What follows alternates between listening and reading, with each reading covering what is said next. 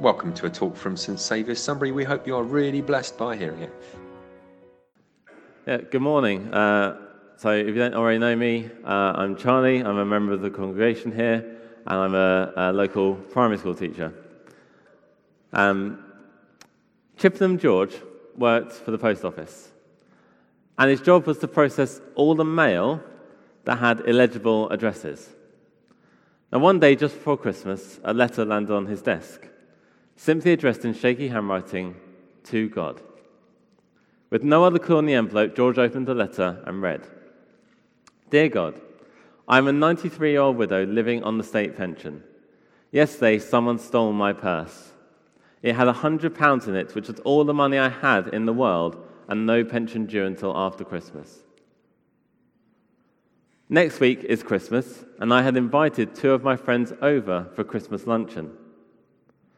Without that money, I have nothing to buy food with. I have no family to turn to, and you are my only hope. God, can you please help me? Now, Chippenham George was really touched, and being kind hearted, he put a copy of the letter up in the staff room at the main Fareham sorting office where he worked. The letter touched the other postmen, and they all dug into their pockets and had a whip round. Between them, they raised £95 Using an officially franked post office envelope, they sent the cash on to the old lady, and for the rest of the day, all the workers felt a warm glow thinking of the nice thing they had done.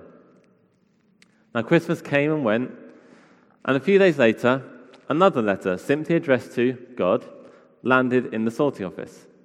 Many of the postmen gathered around while George opened the letter.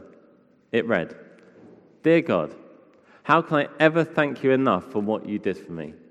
Because of your generosity, I was able to provide a lovely luncheon for my friends. We had a very nice day, and I told my friends of your wonderful gift. In fact, we haven't gotten over it, and even Father John, our parish priest, is beside himself with joy. By the way, there was five pounds missing.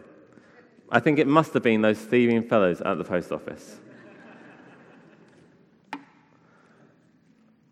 Now, a gift can often not be what we were expecting.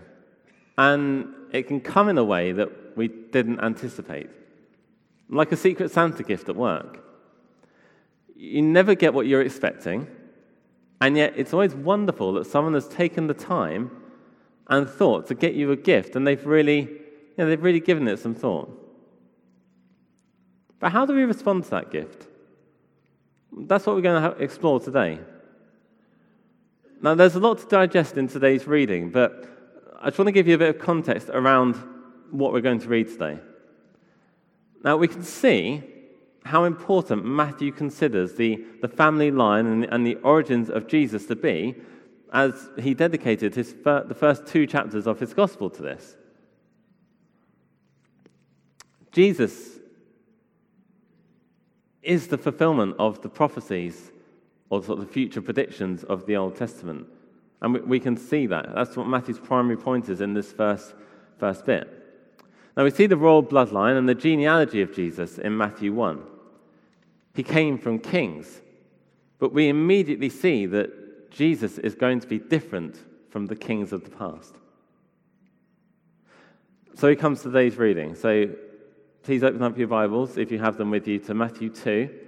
Uh, we're going to read from verses 1 to 12, and words will also be on the screen.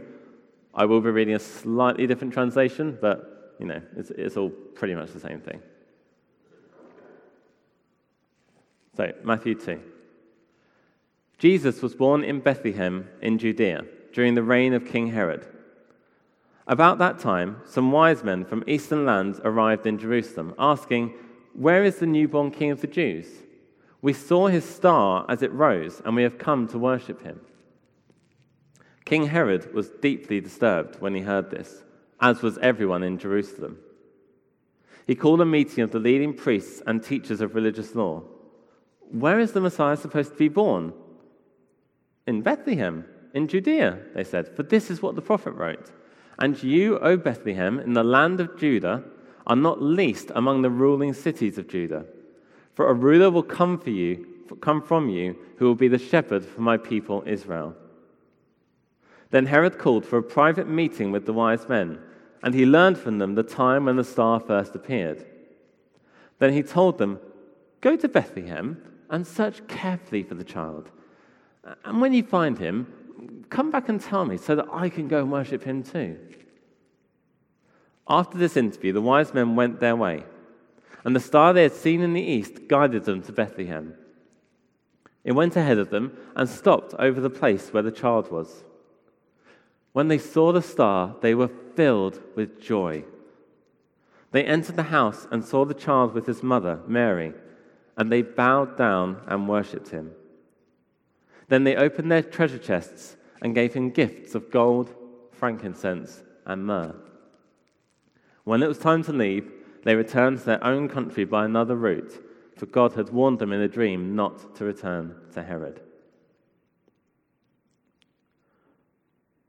So I believe that these verses highlight that there are two responses to Jesus that we can have today.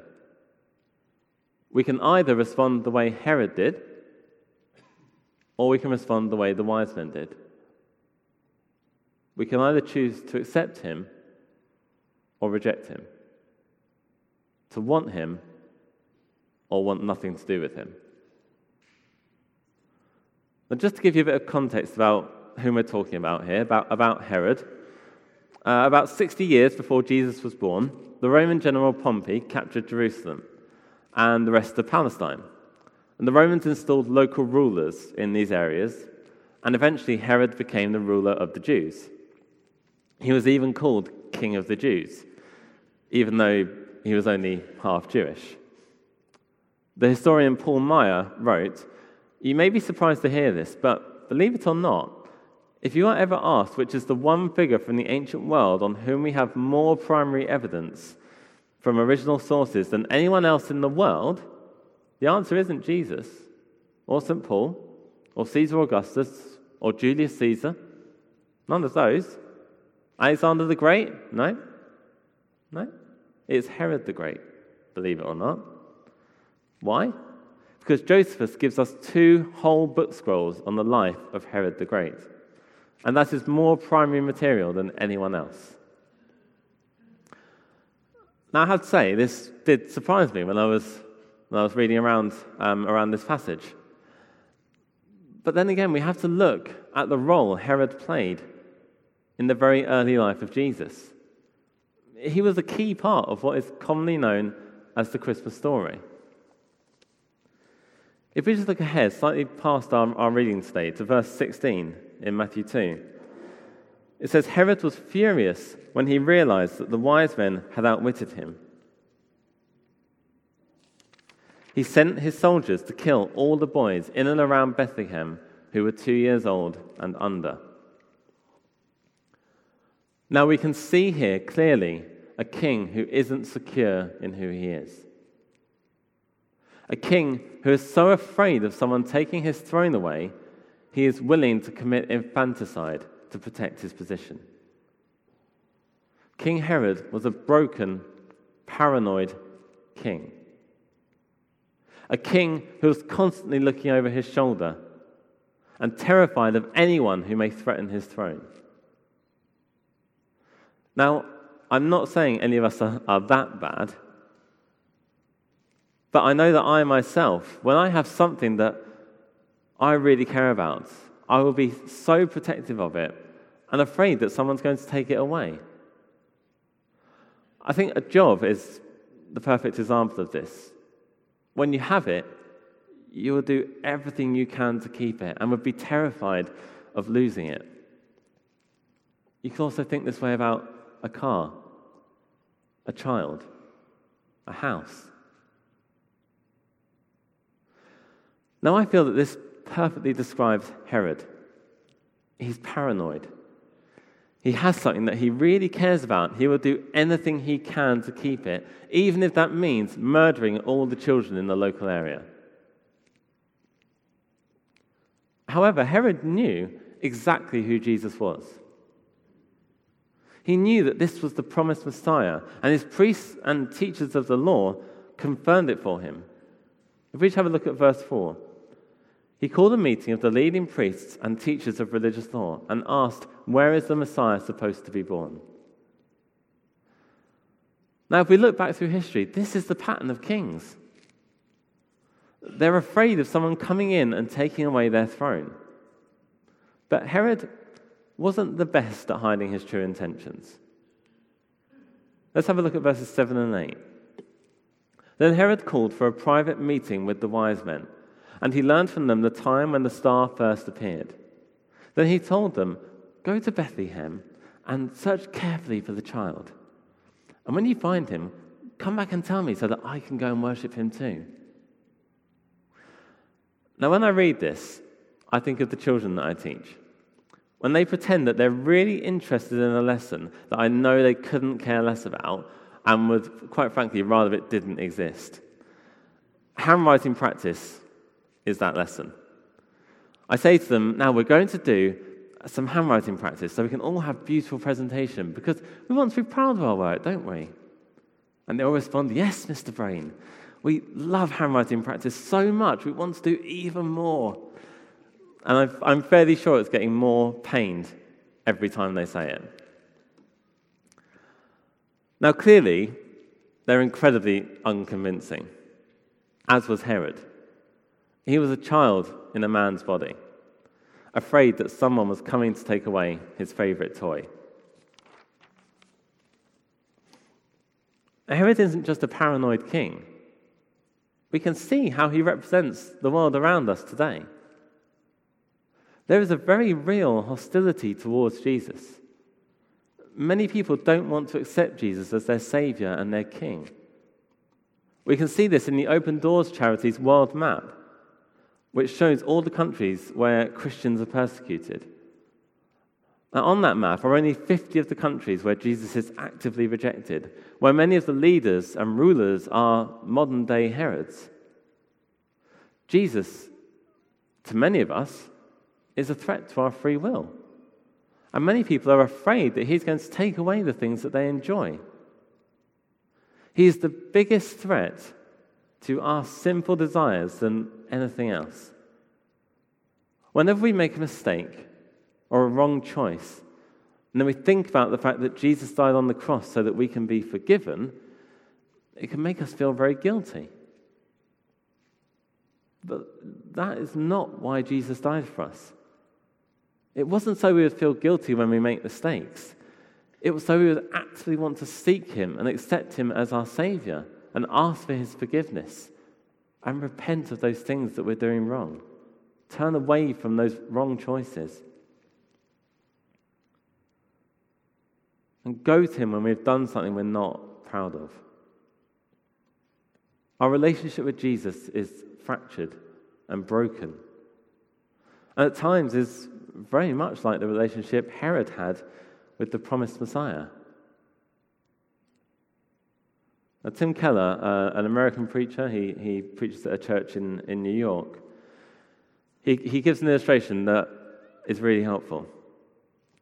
He says, Let's imagine a couple that was once in love, but they have become estranged, which basically means we used to be in love, but we have become strangers. And if you ever watch how that works, this is how it happens. You were in love, and what made you in love with that person was certain characteristics. But when you decide to get angry, you take all those characteristics that you loved and you read them through your anger and turn them into flaws. You read the things you used to love, the very same traits, as imperfections and weaknesses. This can often be the way we approach and view Jesus. That we can see his good intentions as a ways of spoiling our fun. We want to drink, gamble, party, swear, and gossip. And all Jesus wants to do is take all that away from us. We need to look at ourselves and consider do I have a heart like Herod? Are you worried about Jesus seeing the worst of you? When he wants to be close to you, are you going to push him away? Are you going to do everything you can to keep hold of your sinful desires? But is there a better way? Well, I'm glad you asked. Let's look at the other key players in this passage the wise men. also known as the Magi. Now, while there isn't a lot of information about them before they appear in the story, but they were likely the priest, priestly caste of the Medes and the Persians. Now, Daniel refers to the magicians, enchanters, sorcerers, and the Chaldeans summoned to tell the king his dreams. They were called the wise men because that's what they were wise and learned. They were kind of like an ancient version of Brian Cox or Stephen Hawking. So, because of their studies, they would have seen the star and they would have known that they needed to follow it. So this is what they did when they left Herod. Let's read from verse 9. After this interview, the wise men went their way, and the star they had seen in the east guided them to Bethlehem. It went ahead of them and stopped over the place where the child was. When they saw the star, they were filled with joy. Now, in my opinion, this is the way we should be responding to Jesus. This is what should be happening in our hearts. We should be filled with joy. They hadn't even seen Jesus yet, and already they were so excited for what they were going to find. How about you? However, I do wonder what they expected to see when they went in. I mean, after all, they were expecting to see the newborn king of the Jews. They had traveled for a king. They may have been expecting robes, gold, lavish fruits, waiting girls and servants, a palace with amazing grounds, jewels adorning every aspect of the place. And yet, what they found was very different. Verse 11 says, They entered the house and saw the child with his mother, Mary, and they bowed down and worshipped him. So, even though he may not have been the king they were expecting, they immediately recognized his kingly presence. They immediately knew that he was the king that had been promised by the prophets. He was, to quote Isaiah, wonderful counselor, mighty God, everlasting Father, Prince of Peace. Now, when I was a kid, I loved pirates. And honestly, I still do. I, I know it's a strange change of pace, but stick with me. Now, the New Living Translation says, Then they opened their treasure chests and gave him gifts of gold, frankincense, and myrrh. Now, I love a good treasure chest myself. And I, I, I love to imagine what theirs would have looked like. I mean, they were taking gifts to a king, after all. So I would imagine they would have been incredibly ornate and, and brought to Jesus with great care, which you know you would if you were taking gifts to a king. So I imagine the gifts they brought, well, they had incredible significance. Gold was brought because he was a king, and gold is the metal of kings. Frankincense was used in the temple when people were worshipping to give thanksgiving and praise to God. And it is believed that the wise men chose this gift as it pointed to Jesus as our great high priest, as Jonathan spoke about last week. Now, myrrh is arguably the most interesting and the most prophetical of the gifts, as myrrh was used to embalm dead bodies. It's unclear about how much the wise men knew of what Jesus Jesus' ministry would be, but if they had read the Old Testament, they'd be aware of his prophesied suffering. Isaiah 53:3 says, He was despised and rejected by men, a man of sorrows and familiar with suffering. Like one from whom men hide their faces, he was despised, and we esteemed him not.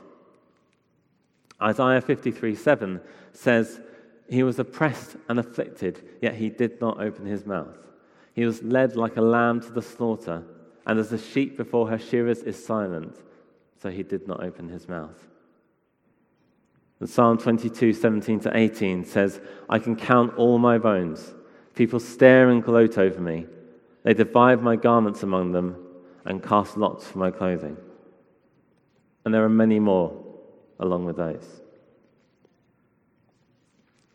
So let me return to my first point. We have a choice to make today. every single one of us. How do we want to respond to Jesus? Do we want to see him as Herod did, as a threat to our desires, a party pooper who wants to ruin our fun and stop us from living the way we want to live? Or do we want to respond the way the wise men did? By leaving the comfort of our lives and actively seek Him. Face up to the hostility of the world, and despite Him not being the king we might expect, see Him as the king that was promised, the ultimate king, the perfect king. I think this man sums it up perfectly.